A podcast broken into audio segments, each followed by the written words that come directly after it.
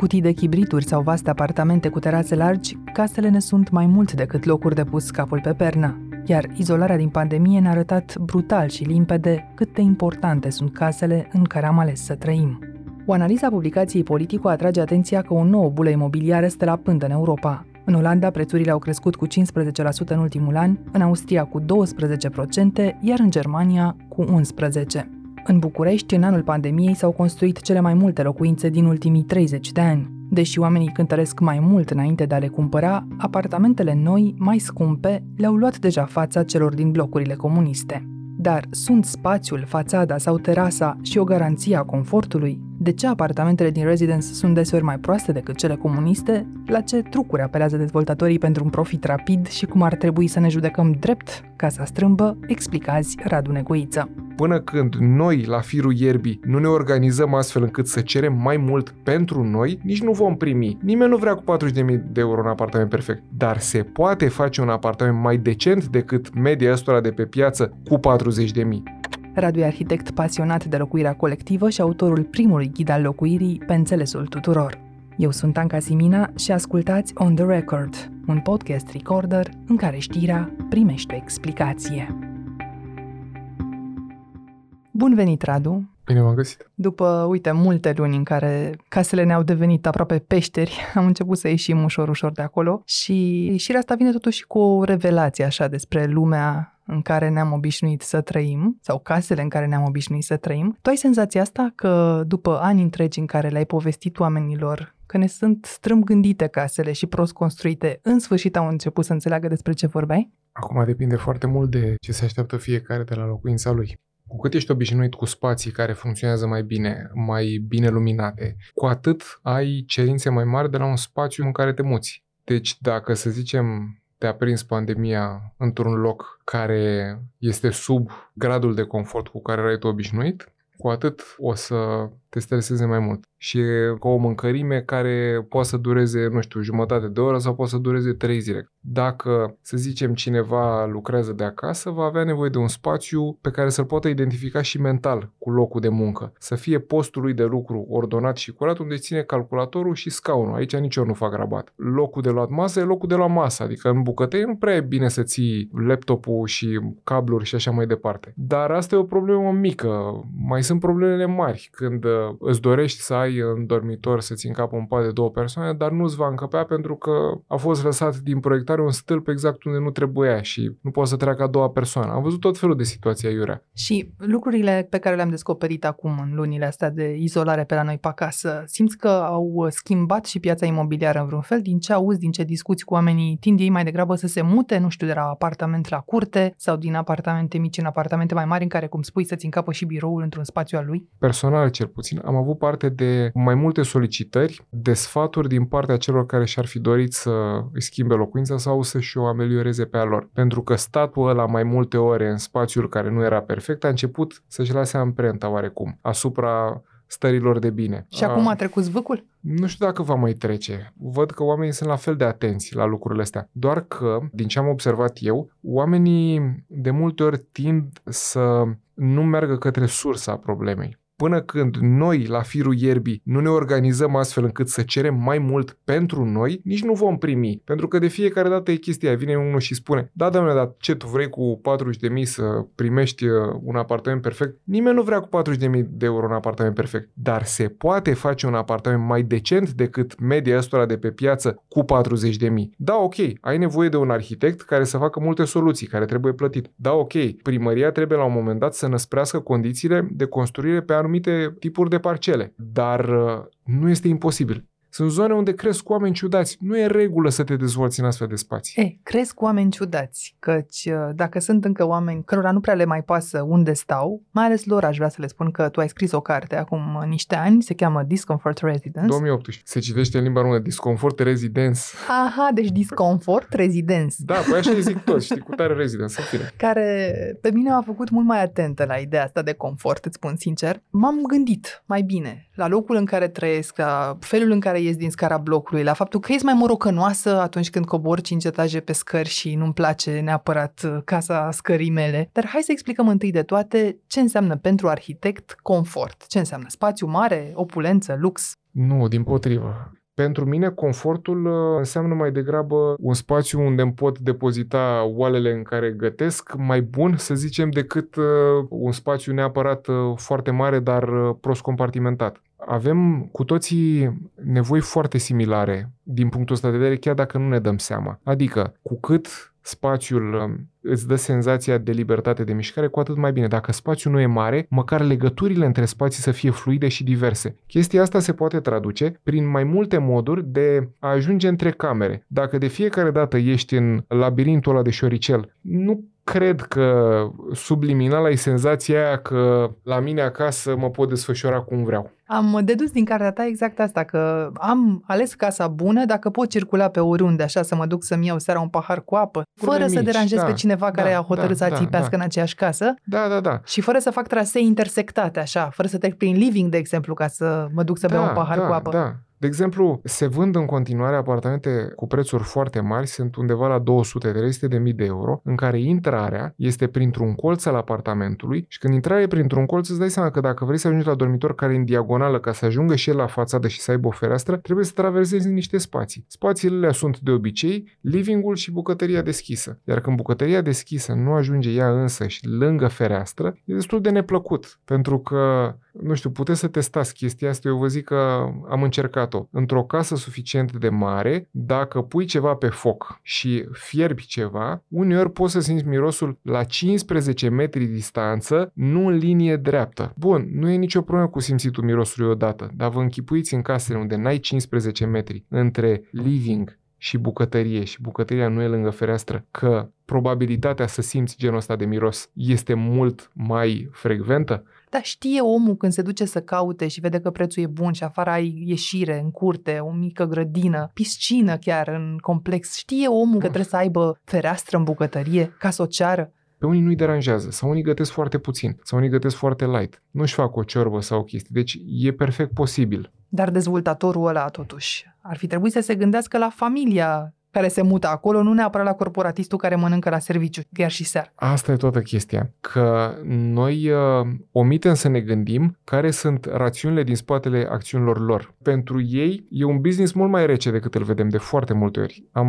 avut prilejul de câteva ori să ascult cum pun problema și problema e așa, cum pot eu să fac chestia asta astfel încât să fiu sigur că nu rămân cu ele nevândute? Deci, practic, de fiecare dată, totul se rezumă la minima rezistență atâta vreme cât standardele noastre sunt jos, ei nu au cum să producă ceva mai sus. Dacă ținem cont că, să zicem, la ansamblurile rezidențiale serioase, marja de profit e undeva 30-40%, printre cele mai mari marge de profit din orice ocupație. Cum la un apartament de 100 de mii de euro, dezvoltatorul rămâne cu 30 de mii profit după ce a eliminat toate cheltuielile? De multe ori, da. Majoritatea au marja asta de profit despre care am zis, iar ce obțin este destul de slab. Dacă ne imaginăm un șnur pe care înșirăm mărgele și șnurul e scump și mărgelele sunt scumpe și mărgelele pot fi duse la talcioc doar pe șnur. Îți dai seama că poți să mergi să vinzi la târg mai multe mărgele dacă le faci mai plate. Dacă le faci mai înguste, nu mai au cum să ajungă toate camerele la fațadă și atunci dai bucătăria în spate. Și dacă lumea nu comentează la chestia asta, de ce? Și ai vândut 1, 2, 3, 4, mai ridici un bloc alături, că a mers. Exact, a mers de fiecare dată. Adică Problema mare este următoarea. Noi am fost obișnuiți cu un standard. În comunism, da, ok, existau blocurile Confort 3 care să zicem că își ventilau bucătăria prin casa scării, existau și situații de genul ăsta. Dar foarte multe dintre ele, procentual, erau uh, cu bucătării care erau deschise către exterior. Lucrurile astea se puteau face și se pot rezolva în continuare. Sunt foarte mulți buni arhitecți care le pot rezolva în proiect, de la nivel de concept. Primăria nu-i presează să-i trimită spre ea care le pot rezolva genul ăsta de probleme și singurul lor obstacol este gustul și preferința oamenilor. Și aici se rezolvă cu tone de marketing. Se fac câteva site-uri, se comandă câteva randări, vai ce minunat este, se aduce arhitectul de aripă la un moment dat să spună cât e de fain X Residence pe care l-a făcut el și așa mai departe. E, și în situația asta îți dai seama că până la urmă sunt oameni care își doresc să cumpere și ei o să ia. Sunt presați și de familie, sunt presați și de venituri, că le-a crescut puțin salariu. Și atunci oamenii își fac o rată, speră că totul va fi bine și își doresc să se așeze la casa lor. Și aici, de exemplu, am auzit la televizor pe Ian cu Guda la emisiunea de la Digi, care spunea că o casă nu este o investiție. E cel mai greșit lucru pe care l-am auzit. Este o investiție în binele tău psihic. tu zici că acasă trebuie să fie paradisul ăsta, dar în primul rând trebuie să știu ceva despre mine ca să pot să-mi găsesc uh, Normal, fiecare trebuie să-și facă o listă. Libertate și liniște. Da, eu mai am uh, din când în când clienți care își doresc să aibă un raport asupra câtui unui apartament. Și primul lucru despre care vorbesc cu ei, zic, ok, cum îți place să locuiești? Cum te vezi acolo stând peste 10 ani? Păi și ei știu? Ce faci prima dată dimineața? Normal, fiecare știe, dacă știi cum să-l întrebi, e ca un interviu. Și întreb, ce faci tu dimineața? Păi unul face yoga, altul imediat sare la aparatul de cafea, știi? Și atunci, după chestia asta, cam știi ce ar avea nevoie. Unul este foarte ordonat, nu are nevoie de spații de depozitare. Altul e foarte dezordonat. Unul vrea să-și țină bicicleta în casă. Unde își pune rastelul ăla? Unul, să zicem, care are nevoie de un, un super sistem stereo și un televizor de nu știu care, să-și facă home cinema. E chestiile astea care ne individualizează și care îi fac pe prieteni să se simtă bine la noi, că vedem filme sau jucăm jocuri de societate pe o masă extensibilă. Lucrurile astea ne fac pe noi să ne simțim acasă. M-a distrat în cartea ta exemplul, schița de fapt, cu oamenii care se strâng la bere în livingul cuiva și nu mai găsesc drumul spre baie dacă e nevoie, pentru că da. totul e întortocheat și plin de mobilier care încurcă. Da, locuința are și o funcțiune socială. Da, ok, mult mai mică, dar este foarte păcat să pierdem standardele cu care ne-am obișnuit, atenție, din comunism. Deci, în comunism, dintr-un fel de ironia a sorții, eram privați de libertăți individuale, dar cu toate astea statul, ca să ne știe liniștiți pe alte părți și să ne știe în producție și să-și atingă ei scopurile pe care și le propusese, scopurile politice și economice, ne asiguraseră chestia asta și o lăsaseră pe mâna specialiștilor. Statul era proprietarul întregului teren, un bloc ocupa cât trebuia să ocupe un bloc, un apartament era cât trebuia să fie, după normele stabilite de congresele internaționale de arhitectură modernă. Deci tu spui că sunt apartamente noi construite acum în ultimii ani care sunt mai proaste decât cele din blocurile comuniste, nu? Dacă excludem de aici blocurile da. Confort 3 din comunism. Da, da, da, da. Pentru simplu motiv că atunci când ai de făcut un bloc și știi că ți încape un număr de apartamente în ele, îți ies apartamentele într-un fel. Dacă mai încerci să mai bagi un apartament, trebuie să sacrifici ceva de la tot restul sau măcar de la unul. Dar ideea e că cineva are de suferit și persoana respectivă are de suferit 30 de ani, că nu e ca la hotel. Mie mi se pare o chestie foarte tristă să mergi să te simți bine în Grecia la all inclusiv sau nu știu, că mergi în, uh, în Cipru sau unde îți dorești în Corfu și te simți bine două săptămâni pe an și poate te întorci în înghesuiala ta unde ești nervos de fiecare dată că n-ai loc să stai la masă când uh, partenerul de cuplu gătește ceva și te tot jenează cu spătarul de la scaun, știi? E vina ei sau a lui, sau dacă lui, da. gătește. Da. Dar orice compromis se face și cu voia statului. Cum de le dă statul autorizații de construire acestor dezvoltatori care nu respectă niște norme? Păi sunt două probleme. Odată, uh, edificiul uh, legal nu este perfect etanș din punctul de vedere al problemelor care poate să apară. Adică o lege strâmbă ca și casele. Da, sunt multe situații, de exemplu, în care nu ai pedepse pentru anumite probleme de genul ăsta. Alte situații în care Cutărescu, să zicem, din uh, organigrama asta administrativă a unei primării, el este singurul neresponsabil, deși el e cel mai important și el e brokerul de putere. Dar asta e o situație ipotetică sau chiar asta se întâmplă? Azi în România primarul este responsabil pentru blocurile care se ridică la mine în fața blocului? În mare măsură, da. Acum, mai există ceva care se numește Comisia Tehnică de Urbanism și Amenajare Teritoriului. Este alcătuită din arhitecți și urbaniști care sunt reputați și își pot da cu părerea în cunoștință de cauză, dar eh, ei dau doar o părere consultativă. Deci factorul politic el este decidentul final. Și dacă el e decidentul final și lumea nu-și cere drepturile, lumea nu întrebe, domnule, dar ce se construiește vis-a-vis? Nu e regulă. Genul ăsta de atitudine ne face rău. Țin minte că am văzut la un moment dat un film britanic, e o comedie și chiar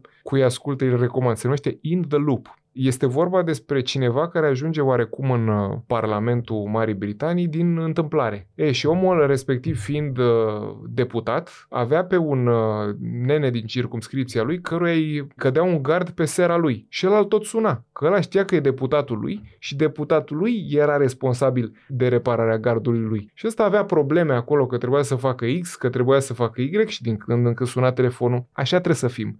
Deci zici tu așa să-mi dau cu părerea despre ce se întâmplă la mine în cartier la sute de metri distanță de casa să mea. bați cu pumnul în masă și cu piciorul în asfalt pentru chestiile care nu-ți convin, pentru că aia îți face peisajul tău și aia îți modelează oarecum împrejurimile, te influențează că vrei sau că nu vrei. Dacă te plimbi, să zicem, printr-o zonă nasoală, poți să stai o jumătate de oră printr-o zonă din asta cu pereții coșcoviți și după aia plimbă-te pe calea Victoriei sau undeva unde îți place în mod deosebit, timp de jumătate de oră și o oră și ieși soare și vezi care e diferența. Ce capcane întind dezvoltatorii imobiliari în numele unui confort iluzoriu, dar și de ce ajunge să ne coste indiferența statului când vine vorba de locuire, ne spune imediat tot Radu Neguiță. Revenim! Aqua Carpatica din România, patria apelor minerale.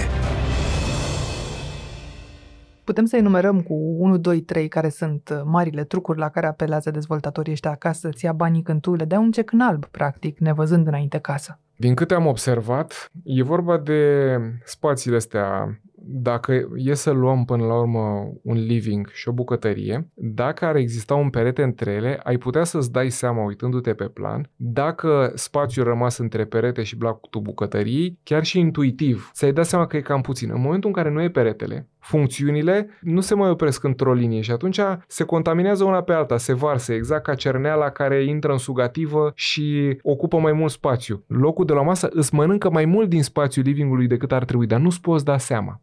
Uh-huh. Asta este unul dintre marile trucuri. După aia, dacă bagi un apartament în plus, pe fiecare etaj faci un bloc de 10 etaje, poți să pui după aia fațadă ventilată, că e bloc scump, că nu știu ce, că e o zonă bună, că nu știu cum, știi? Dar tu scoți mai bun profit cu o fațadă care dă bine la exterior și cu apartamente mai înghesuite decât să zicem dacă n-ai avea fațada aia și ai avea apartamentele care sunt corecte. Deci sunt tot felul de chestii, acum depinde foarte mult și de ei cât sunt de versați, la al câtelea bloc sunt. Că era și zica la aia, prima casă vinde-o, a doua închiriază-o, abia în a treia să locuiești. Ei fac experimentele astea la un moment dat pe ce merge. Știi? S-ar putea să fie mai bun primul bloc al unui dezvoltator decât al Hai, să zicem al doilea sau al treilea. și am mai remarcat în cartea ta că atrage atenția asupra acestei suprafețe, suprafața utilă versus suprafața construită. E și acolo da. o șmecherie? De obicei, suprafața utilă, statistic vorbind, e în jur de 80 și ceva la sută din suprafața construită, dar asta este o statistică, ceea ce înseamnă că suprafața construită a unui apartament include contura apartamentului pe exteriorul lui. Deci asta înseamnă conturul exterior al fațadei spre exterior, până la jumătate din grosimea peretelui către vecinul din stânga, la fel cu vecinul din dreapta uh-huh. și să zicem jumătate din grosimea peretelui dinspre coridor. E, suprafața utilă este suprafața tuturor spațiilor, atenție, închise și încălzite, nu balcoane. A apărut uh, chestia asta, invenția cea simpatică cu suprafața utilă total, în care este băgat și balcon. Adică zice, da, avem o suprafață utilă de vreo 43, dar mai avem la balcon 6 uh, metri pătrați, deci suprafața utilă totală e 49, care e aproape 52, cât trebuie să fie utilul la un apartament de două camere. De fapt, suprafața utilă este de 43, ceea ce înseamnă cu 9 metri pătrați pătrați, util mai puțin decât ce ai acolo. Să și am scad. picat în plasă și am cumpărat și mă trezesc că suprafața utilă după aceea de la cadastru arată altfel decât cât mi-a promis dezvoltatorul. Pot să mai fac ceva, o casă are garanție? Sau o perioadă de grație în care mă duc să mă plâng și să mi se dea banii înapoi? Nu. E destul de dificil. În uh, lege exista până la recepția finală un termen care parcă trebuia să fie 2 ani și abia atunci trebuia să fie recepția finală după ce se locuia o perioadă în spațiu și abia după aia de acolo începea perioada cealaltă mai lungă de garanție. Dar trebuie știut că structura este garantată pe viață, fațada este garantată 20 de ani dacă nu mă înșel, iar uh, restul lucrurilor uh, care se pot strica, să zicem instalații, 10 ani. În situația asta, tot ce nu este din vina ta și cedează la un moment dat în perioada asta, practic trebuie reparat pe cheltuiala dezvoltatorului. Uh, pardon, teoretic trebuie reparat. Pentru că, practic, tu trebuie să-l prinzi pe el la telefon, să-l convingi că nu-ți convine chestia asta, să-i amintești care sunt drepturile tale și el trebuie să și zică da după ce el ți-a vândut și a dispărut, poate că a și închis firma. Deci probabil că dacă ești avocat, s-ar putea să-ți iasă. Dacă nu, și dacă ești avocat, s-ar putea să dureze. Știu un caz, de exemplu, la un rezident de ăsta în zona Dristor, unde din cauza unor infiltrații în parcare, s-au trezit uh, la un moment dat că aveau mucegai în mașini. Și chiar și acolo a luat ceva gen un an și ceva, chiar dacă erau avocați să-și recupereze daunele de la refăcut, curăța mașina pe interior, îți dai seama. Tot ce mi-ai zis sunt niște bucăți de lege. Eu de la tine am aflat că există o lege a locuinței. Nu pare să intereseze foarte tare pe nimeni și oamenii nu o iau ca pe o lege a drepturilor lor Cine ar trebui să verifice dacă un apartament scos la vânzare că e nou, că e vechi, respectă normele astea de care îmi spui? În primul rând, inspectoratul de stat în construcții. Înainte să mă mut. Da, doar că s-a încetățenit oarecum un modus operandi care ne defavorizează pe noi, pentru că oamenii nu țipă neștiindu-și drepturile dacă cineva îi bagă într-o cutiuță mai mică decât aia cu care o obișnuiți. Pentru simplu motiv că peretele e alb, miroase a nou, tâmplăria încă funcționează, totul e bine, e în regulă. Da, ok, peste trei ani după ce te obișnuiești cu ea, începi să te gândești oarecum așa, știi, ma, parcă nu era rău nici în partea cealaltă, parcă aveam spațiu mai mult. Dar nu o să te duci să te plângi la cineva și atunci lucrurile astea, nefiind lucruri cu final uh, șocant, nu știu cum ar fi dacă ar lua foc o clădire sau cum s-a întâmplat în Mhm. 77, nici măcar foaia aia 4 cu funcționează fără autorizație la incendiu. Nu o să o primești pe ușă că funcționează fără să respecte legea locuinței sau normele de igienă și sănătate. Asta e. Atunci, bun, nu știm legea, dar care sunt cele două, trei lucruri, cele două, trei întrebări pe care ar trebui să ți le pui și să le pui când te hotărăști să-ți cumperi o casă? Esențiale. Dar trebuie să te întrebi cum îți dorești să locuiești. Adică cum îți vezi tu viața de zi cu zi și, de fapt, ce te-ar motiva pe tine să te trezești în fiecare zi cu chef de treabă, odihnit și să fie lucrurile ca lume. Viața e suficient de complicată. Ne plătim toți taxele, mergem și lucrăm ca disperați 8, 10 ore, 12 ore cât e. În situația asta, casa chiar trebuie să fie un sanctuar. Deci, pe lângă o amenajare de interior care să transforme locul ăla în acasă, ar mai fi celălalt lucru. Cât de confortabil mă pot simți eu acolo. Uite, de exemplu, în momentul de față îmi bat de niște luni bune, aproape un an capul, să încerc să sistematizez modul ăsta în care evaluez confortul apartamentelor și uh, am reușit să creez un fel de șablon. Și acum încerc să mă îndrept spre un sistem de evaluare care să poată să fie până la urmă într-un viitor de termen mediu pe note. Adică Pe- să dai note caselor. da, pentru că dacă foarte multă lume cumpără din stadiul de plan și nu putem să știm altceva, măcar planul ăla ce ne spune să putem spune despre el astfel încât cine îl ia să știe cu ce belele vine și cu ce potențial. Și aceeași casă poate să fie de 7 pentru mine și de 10 pentru tine? Ar putea să existe o variabilă în funcție de lucrurile care sunt proprii doar ție, Anca. De exemplu, să zicem că tu îți dorești activitate fizică în casă, că nu-ți place să mergi la sală, știi? Iar eu nu-mi doresc așa ceva. Un spațiu în plus ar putea să influențeze cu 50 de sutimi un punct, să zicem, Mhm. chestia asta pentru tine. Dar există niște lucruri care sunt de la sine înțelese. Adică să ai loc să cobori din uh, cada de duș, astfel încât să nu mergi pe diagonal într-un spațiu mic cu gresie care nu este antiderapantă să-ți rup gâtul. Să ai loc când uh, gătești. Să poți să ai loc pentru un minim de garderobă. Să te poți mișca în casa respectivă. Să știi dacă vrei sau nu un copil care trebuie să intre acolo cu nevoile lui la un moment dat. Da, fii atent, eu în apartamentul meu comunist în care am crescut și care a fost gata în 1981 parcă, aveam 5 spații de depozitare. Nu exagerez, 5 spații de depozitare, două te balcoane. mingi în cap acolo. Să dai seama, deci două băi, orientare est-vest, avea box, avea acces la garaj din scară, nu avea nevoie neapărat de mai mult spațiu, ci de spațiu folosit mai inteligent. Și s-a putut folosi mai inteligent atunci, se poate și acum. Și tu vorbești de anii 80, da? Atunci răspundea perfect nevoilor unei familii. Mai mult de atât, poate să fie, nu știu, o comparație pe care mulți o consideră tâmpită, dar totuși o zic. În centrul Londrei, în anii 80, un om care plătea 500 de mii de lire sterline, Mhm. cumpăra un apartament mai puțin spațios și mai puțin luminos decât apartamentul nostru de clasă de mijloc din comunism din Râmnicu Vâlcea pe stânga.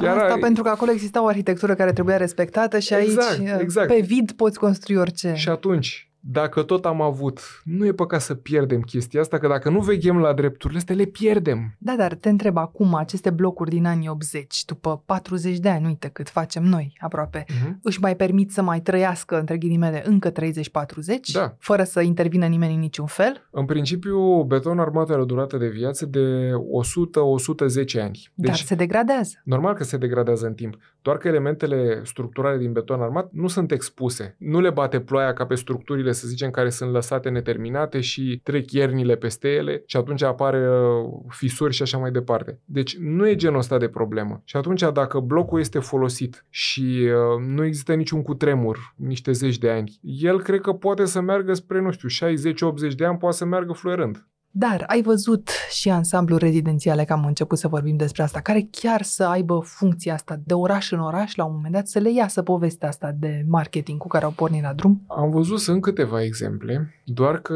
e interesant de observat că sunt exemplele în care ăsta a fost atu cu care s-au compensat alte minusuri. Dacă, Distanța de centru. Distanța de centru, să zicem, sau distanța față de metro. Dar dacă ne uităm la București și Cluj, de exemplu, că sunt orașele cu cele mai mari prețuri în zona asta, în comparație cu Praga, cu Budapesta, cu Vașovia, cu ce vrei tu, mai e loc în bula asta imobiliară ca prețurile să urce? Cât să mai urce? Că mi-ai spus că un apartament se poate face și cu 40 de mii ca preț de, de construire. Iarăși, de, depinde de apartament, depinde de zonă, de sunt niște factori care influențează chestia asta. Dar ceea ce e important de știut, prețul nu este un indicator fidel al calității lucrului pe care îl cumperi, ci spune ceva despre prețul metrului pătrat al terenului pe care s-a construit blocul și despre cât crede dezvoltatorul că poate să scoată profit în zona respectivă. Dacă, să zicem, face un uh, bloc care are ferestre largi și lângă un bloc cu ferestre largi care s-a vândut cu atâta, încearcă și el, să zicem, prețul să-l pună cu 5-10% peste ăla. Ai văzut probabil că există ansambluri rezidențiale, mai ales dintre astea mai scumpe, unde nu apare prețul. De la. Nu, nu, uneori nu apare nici de la. Am văzut unul chiar zilele trecute. Pur și simplu îți apăreau acolo apartamentele și aveai un chat din ăsta, știi, în care aveai pe cineva de partea cealaltă care îți dădea două informații, spunea, da mai bine veniți pe la birou de vânzări. Mergi la birou de vânzări și el are acolo un jalon. Și el în felul ăsta și face cercetare de piață. Se uită la tine și cam știe. Adică la pantofii, la poșeta mea și nu, nu, nu, la nu, mașina cu care am nu, venit? Nu, nu vede cam cât ți s-ar părea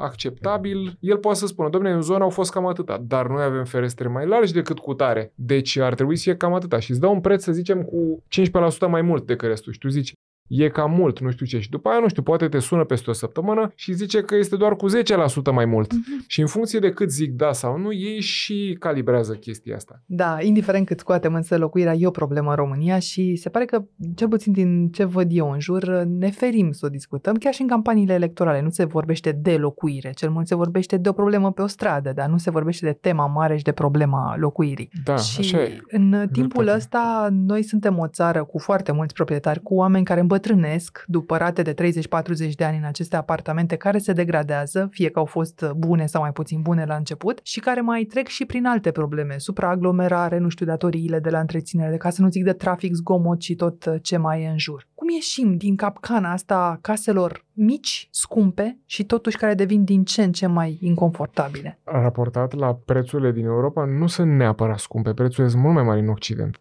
Uh, Și la nivel de suprafață sunt, uh, să zicem, acceptabile, dar sunt uh, foarte problematice la nivel calitativ. Am văzut uh, pe un uh, site uh, al Uniunii Europene, erau statistici de astea despre locuire. Eurostatul, probabil. Da, și spuneau că uh, calitatea locuințelor de la noi este mult mai proastă decât cea, să zicem, din alte țări. Adică sunt degradate cele vechi, oamenii de asta vor să se mute în cele noi. Cele noi, da, ok, sunt mai noi decât alea, dar nu sunt neapărat la fel de bune ca celelalte. Dacă îți poți uh, închipui în momentul de față, există un bloc undeva în uh, centrul Bucureștiului, unde îmi închipui că problema a venit de la proiectarea straturilor de hidroizolație de la terasă și uh, s-au dat șapa pe etaje întregi. Oamenii respectivi, unii dintre ei au plecat, toate că plătiseră avansul și probabil că unii se judecă cu dezvoltatorul să-și ia banii înapoi. Alții au primit apartamente mai mari să tacă și promisiunea că va fi bine, nu va fi rău. Dar e foarte greu să usuci un bloc întreg. Iarăși, era o problemă care trebuia din concepție gândită astfel încât să nu apară. Un alt fenomen românesc, dincolo de cârpeala sau, uh,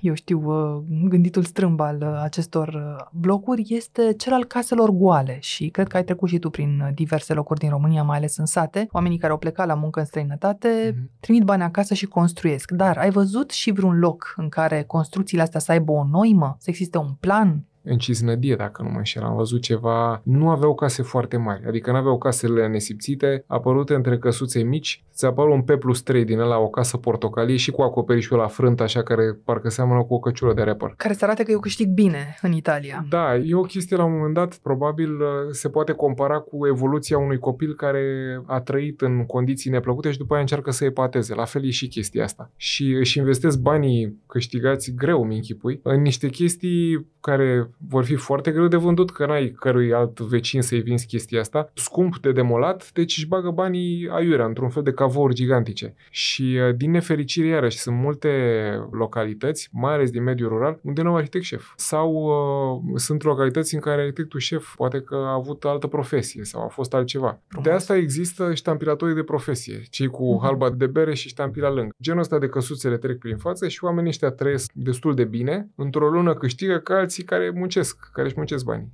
În uh, județul Vâlcea, dar nu numai, au început să apară un fel de case din astea, au acoperișul negru sau o nuanță închisă, un gri antracid din asta, au niște coloane la intrare, dar dacă te uiți, lipsesc niște grini, sunt foarte prost făcute, foarte mari, sunt extrem de urâte și familia de obicei locuiește în căsuța de lângă. Da, și le fac ca să epateze. Dar case goale sunt și în orașe și e destul să o luăm de aici pe jos, din centrul Bucureștiului și să ajungem până la Filaret ca să vedem dezastrul din punctul meu de vedere de acolo. Ar ajuta suprataxarea în da, marile orașe, sigur. suprataxarea proprietăților neîntreținute sau nelocuite, la asta în mă mod refer. sigur. De exemplu, știu că în Tokyo impozitele sunt fantastic de mari pe clădiri. Și atunci, în momentul în care cineva chiar începe să construiască o clădire de birouri, e foarte motivat să o termine repede unul și să nu cumva să aibă o investiție pe care să nu și-o fi calculat el bine de la început și să întârzie, să încerce să caute alte materiale sau alte soluții să pierdă bani în timpul ăsta. La noi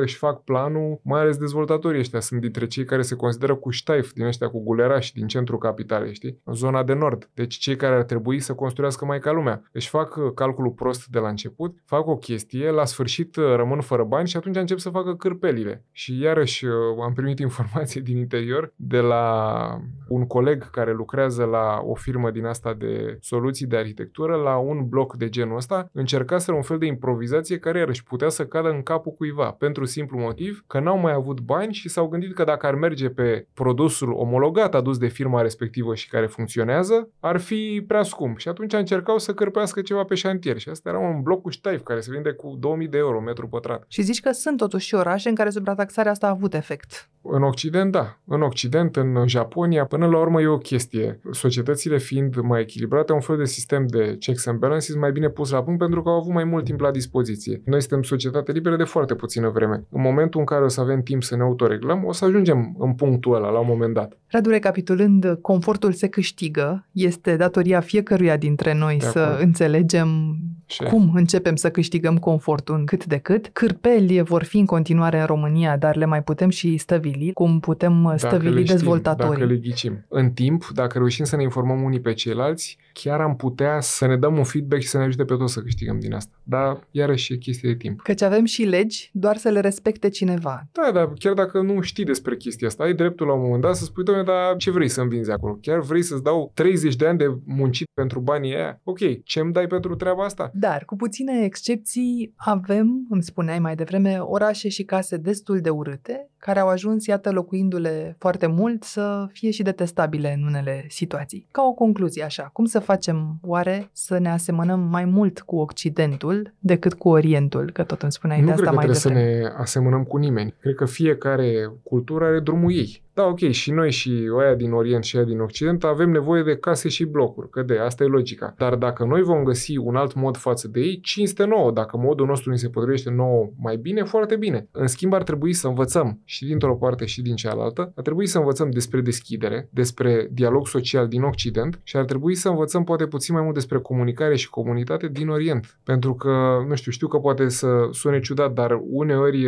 în culturile astea din Orientul Mijlociu, oamenii sunt mai apropiați unii cu ceilalți decât, să zicem, olandezii, care sunt mai distanți puțin. Sau... Vecinătatea, da, da, e mai plăcută. Da, adică ah. să învățăm să fim vecini, să ne respectăm unii pe alții și în același timp să ne străduim să facem și o chestie pentru binele comun, care până la urmă se va răsfrânge și asupra fiecăruia.